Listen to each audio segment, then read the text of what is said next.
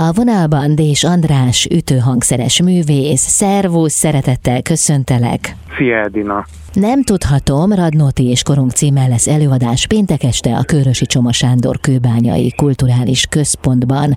A produkció Mácsai Pál, Dés László, Fullajtár Andrea, Lukács Miklós és Dés András közös estje, már tehetséges, elismert művészek, hivatásuk kiválóságai lesznek láthatók, úgyhogy nem kérdés számomra, hogy egy rendkívül érzékeny és különleges előadásról lesz szó. De hogyan készültetek, Andris? Ez az előadás, ez jó pár éve készült, és azóta mi ezt rendszeresen előadjuk a, a Katona József Színházban, de ellentétben azokkal a koncertekkel, vagy ugye mi akár Miki, akár édesapámmal gyakran játszunk írókkal, költőkkel, ott nagyon-nagyon sok az improvizáció, ez ahhoz képest egy sokkal-sokkal szigorúbban szerkesztett est. Mácsai Pál és Fulajtár Andrea nagyon sokat olvasnak föl Radnóti és Fanni levelezéséből, ezen kívül nyilván ugye sok vers is elhangzik, és, e, és, és azon túl pedig olyan, olyan hát aktuálisabb újsághírek, idézetek, amelyek egy kicsit az egészet kontextusba helyezik, és jelzik, hogy hát bizony manapság is előfordulnak hasonló, hogy is mondjam, tehát, hogy nem, hogy, hogy, hogy nem múlt el teljesen nyomtalan az a, az a sok rémség, ami, a, amin Radnóti és Fanni keresztül ment. Ugye ez egy nagyon szépen és nagyon hát ha mondhatom, hatásosan felépített est, és, és ugye együtt élünk Radnót és Fanni sorsával, és, és megéljük azt, hogy halat Magyarország és a világ a, a holokauszt borzalma és a második világháború borzalmai felé.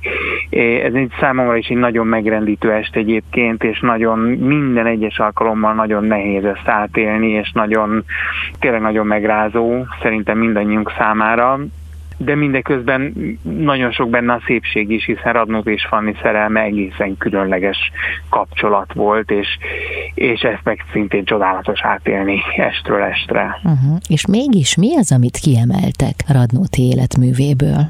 Ezt az estet, ezt Mácsai Pali, édesapám, Dés László Igen. nagyban benne voltak az est szerkesztésében és összerakásában, tehát inkább azt mondom, hogy mi az, amit ők kiemeltek, de elsősorban Radnot és Fanni levelezése jelenik meg az est során, és onnan olvasnak fel nagyon sokat a színészek, ezen kívül pedig Radnóti verseny nyilván elhangzanak, a, és nem csak az ikonikus, híres, nagyon ismert nagy versei, hanem néhány azok közül, amelyek kevésbé ismertek talán, amelyek nagyon szépen illenek bele ennek az esnek a dramaturgiájába, és Hát itt egyrészt nagyon nagy fókuszban van Radnót és Fanni kapcsolata és az ő szerelmük, másrészt pedig, ahogy mondtam, nagyon fókuszban van az a folyamat, ahogy Magyarország és a világ eljutott abba a borzalomba, aminek során ugye Radnótit is megölték.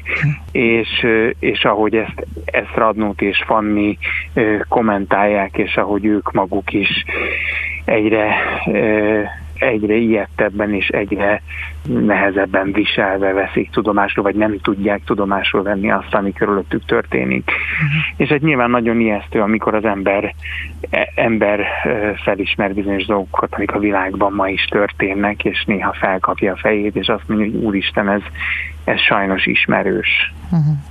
Mi azok annak, hogy ezen az előadáson kevesebb az improvizáció? Improvizálunk, mindannyian improvizálunk, már mint a zenészek, együtt is, meg külön-külön is, de, de nagyon fontos, hogy ez egy ilyen szigorúan szerkesztett este, és nagyon pontosan meg vannak határozva az improvizációk helyei is, illetve az is, hogy mikor ki kivel játszik, és nagyjából az is, hogy milyen hosszan.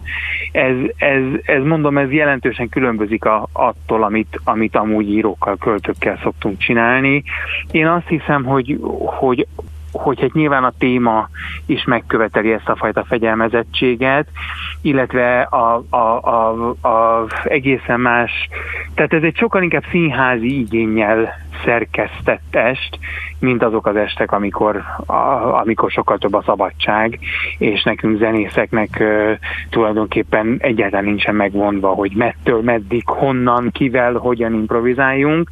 Itt ez, ez ilyen szempontból mondom sokkal inkább színházi igényel lett megszerkesztve, és azt hiszem, hogy a közönség számára is sokkal inkább egy, egy színdarabhoz hasonló élményt nyújt, eltérően azoktól az estektől, ahol mondom sokkal nagyobb szabadsággal improvizálunk mi zenészek.